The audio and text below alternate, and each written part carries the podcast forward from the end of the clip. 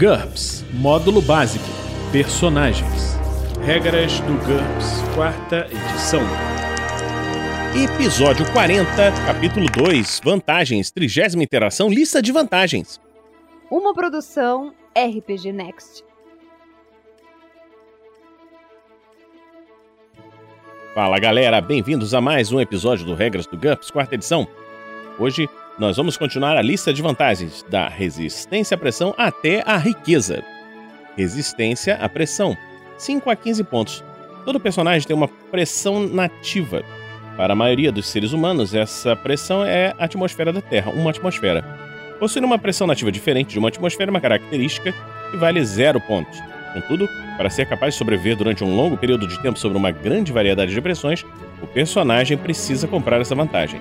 Ela é dividida em três níveis. Resistência à pressão 1. O personagem é capaz de sobreviver em pressões entre sua pressão nativa e pressões 10 vezes maiores que ela. Isso daria a um ser humano a possibilidade de sobreviver na maioria das plataformas continentais da Terra. 5 pontos.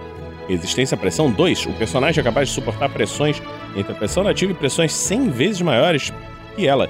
Isso daria ao ser humano a possibilidade de sobreviver em qualquer um dos oceanos da Terra, exceto nas fossas mais profundas. 10 pontos. Resistência à pressão 3. O personagem é imune aos efeitos da alta pressão. 15 pontos. Resistência à pressão permite que o corpo do personagem mantenha a pressão interna em relação à pressão externa constante e uniforme. Isso protege contra ataques que manipulam a pressão ambiente ou que esmagam o corpo, mas não oferece nenhuma defesa contra alterações de pressão localizadas ou temporárias. Em particular, a resistência à pressão não reduz nem evita o dano por ataques de esmagamento ou explosões de qualquer espécie. Personagens com resistência à pressão costumam ter a vantagem lacrado, que nós já vimos anteriormente, mas ela não é obrigatória. Resistência ao vácuo, 5 pontos. O personagem é imune aos efeitos nocivos associados ao vácuo e à descompressão. Essa vantagem não fornece um suprimento de ar, para isso adquira não respira, e nós já falamos.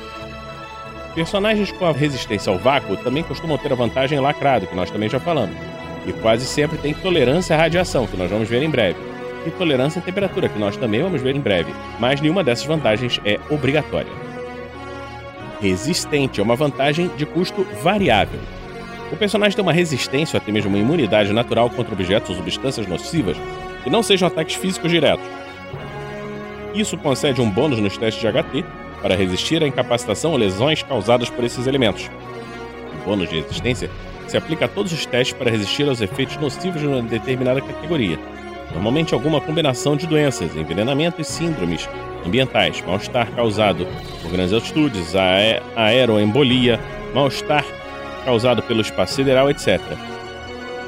Ele também se aplica aos testes para resistir a ataques que utilizam esses efeitos. Isso inclui atribulações com um dos seguintes modificadores: agente sanguíneo, agente de contato, acompanhamento, agente respiratório, assim como ataques inatos que têm esses modificadores e causam dano tóxico por fadiga. Resistente não protege contra efeitos que a resistência a dano sentido protegido bloqueia, nem oferece um bônus nos testes HT. Isso inclui, isso inclui atribulações ou ataques inatos que não possuem modificadores mencionados acima. O custo básico dessa vantagem depende da raridade dos efeitos que ela combate. Muito comum, uma categoria ampla que envolve objetos nocivos descritos anteriormente. Exemplo, danos ao metabolismo. Todas as ameaças que afetam apenas seres vivos, incluindo todos os tipos de doenças e venenos, assim, além das síndromes como mal-estar causado por grandes altitudes, aeroembolia e fuso horário. 30 pontos. Comum, um grupo de objetos relacionados entre si encontrados na mesma frequência, tanto na natureza como em um ataque ou algum subconjunto igualmente abrangente, de muito comum. Por exemplo, venenos, todas as toxinas, mas não as asfixiantes nem corrosivas. Ou enjoos, todos os tipos de enjoos e síndromes ambientais. 15 pontos. Ocasional, um grupo de objetos intimamente relacionados e encontrados com mais frequência na natureza do que ataques deliberados ou em um subconjunto do grupo comum. Por exemplo, doenças, todas as infecções causadas por bactérias, vírus ou fungos, ou venenos ingeridos, 10 pontos. Raro, um objeto ou síndrome ambiental específico ou um subconjunto de ocasional. Por exemplo, aceleração, mal-estar causado pela altitude, aeroembolia, doença causada pela descompressão, enjoo causado por viagens marítimas, doenças causadas por viagens espaciais, nanomáquinas, etc. 5 pontos. Multiplique o custo básico de modo a refletir o grau de resistência do personagem. O personagem é totalmente imune a todos os efeitos nocivos e nunca precisa fazer teste de resistência. Note isso como imunidade na planilha do personagem. É vezes 1. O personagem recebe um bônus de mais 8 no teste de HT. É vezes meio. O personagem recebe um bônus de mais 3 nos testes de HT. É vezes 1 terço. Elimine todas as frações do custo final.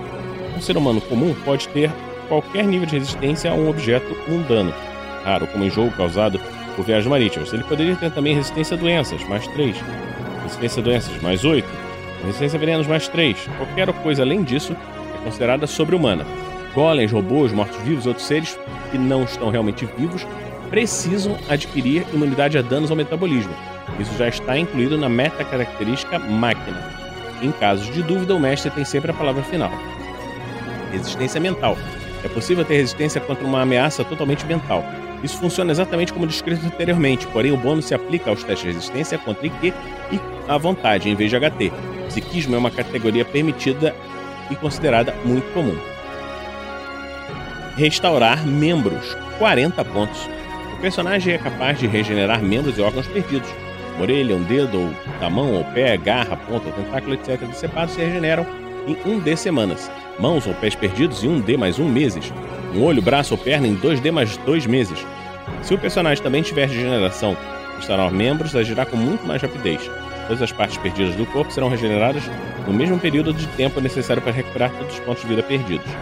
Limitações especiais. Superficial. O personagem será capaz de regenerar orelhas, dedos, nas mãos e pés e outras partes pequenas, nas mãos, pés e olhos. Menos 50%. Retenção. 2 pontos por nível. O personagem tem um ataque capaz de manter o alvo preso no lugar. O jogador deve descrever os efeitos do ataque quando comprar a vantagem. O personagem pode enroscar sua vítima com vinhas, prendê-la com teias, congelá-la com um bloco de gelo, transformar o solo em areia movediça, etc. Atenção ao ataque à distância, com meio dano, max 100, precisão 3, cadência de tiro 1. Tiros não é disponível, recuo 1. É possível aplicar modificadores para alterar esses valores, que nós vamos ver depois. Se o ataque obtiver sucesso, a vítima fica segurada, que nós vamos ver depois na regra, nas regras de combate, e presa no lugar. Ela não pode utilizar as manobras de deslocamento mudança de posição, nem mudar de direção seu DX sofre uma penalidade de menos 4. ST desse efeito é igual ao nível de retenção do agressor, mas ataques adicionais podem se acumular sobre a vítima retida. Cada nova camada acrescenta um bônus de mais um ST. Para se libertar, a vítima precisa vencer uma disputa rápida de ST ou de fuga contra a ST empregada para retê-lo. Cada tentativa dura um segundo. Se não conseguir se libertar, o alvo perde um ponto de fadiga, mas pode tentar novamente. A vítima também pode tentar destruir o que quer que a esteja prendendo. Nesse caso, ataques inatos atingem automaticamente, enquanto outros ataques sofrem uma penalidade de menos 4. Ataques externos não sofrem essa penalidade, mas se fracassarem pode ferir a vítima retida. E nós vamos ver isso quando estivermos falando das regras de combate no combate corpo a corpo. A retenção tem uma RD de um terço do seu nível arredondado para baixo. Cada ponto de dano causado reduz a ST em um ponto. Quando a ST chegar a zero, a retenção é destruída e a vítima é libertada. Para simular vinhas, teias, etc., adicione uma ou mais das opções: efeito de área, persistente, barreira, além de alguns dos modificadores especiais a seguir. Ampliações especiais. Engolfar. O ataque do personagem imobiliza o alvo. Ele não consegue mover os braços nem as pernas, nem falar. A única opção dele é usar habilidades puramente mentais. Utilizar ataques inatos ou tentar libertar-se usando ST. Não a perícia fuga. Tentar se libertar e não conseguir, a vítima poderá fazer uma nova tentativa depois de 10 segundos.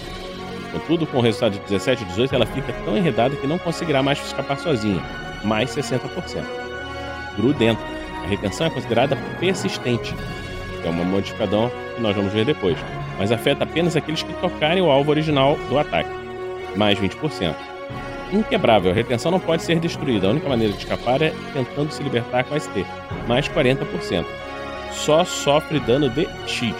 Apenas alguns tipos específicos de dano conseguem afetar a retenção, mais 30% no caso de um único tipo, queimadura, corrosão, confusão ou corte, mais 20% para dois tipos, mais 10% para três tipos.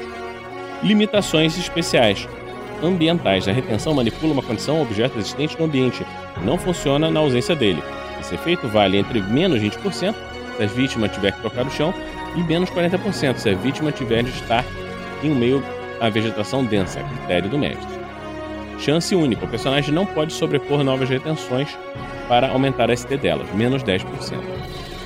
Riqueza. Riqueza é uma vantagem de custo variável e o personagem que tiver uma riqueza acima da média deve anotar isso como uma vantagem. Nós vimos isso num cast anterior. Então, hoje nós vamos terminar aqui esse episódio do Regras do GURPS, quarta edição. Se você gosta do nosso trabalho, pode continuar nos acompanhando em www.rpgnext.com.br e Você pode nos acompanhar também na campanha do Padrim, em www.padrim.com.br rpgnext ou então no PicPay, em picpay.me barra rpgnext. Então vamos ficar por aqui e nos encontramos na próxima semana, aqui no RPG Next. Regras do GURPS, quarta edição. Músicas por Kevin MacLeod e Scott Buckley. Uma produção RPG Next.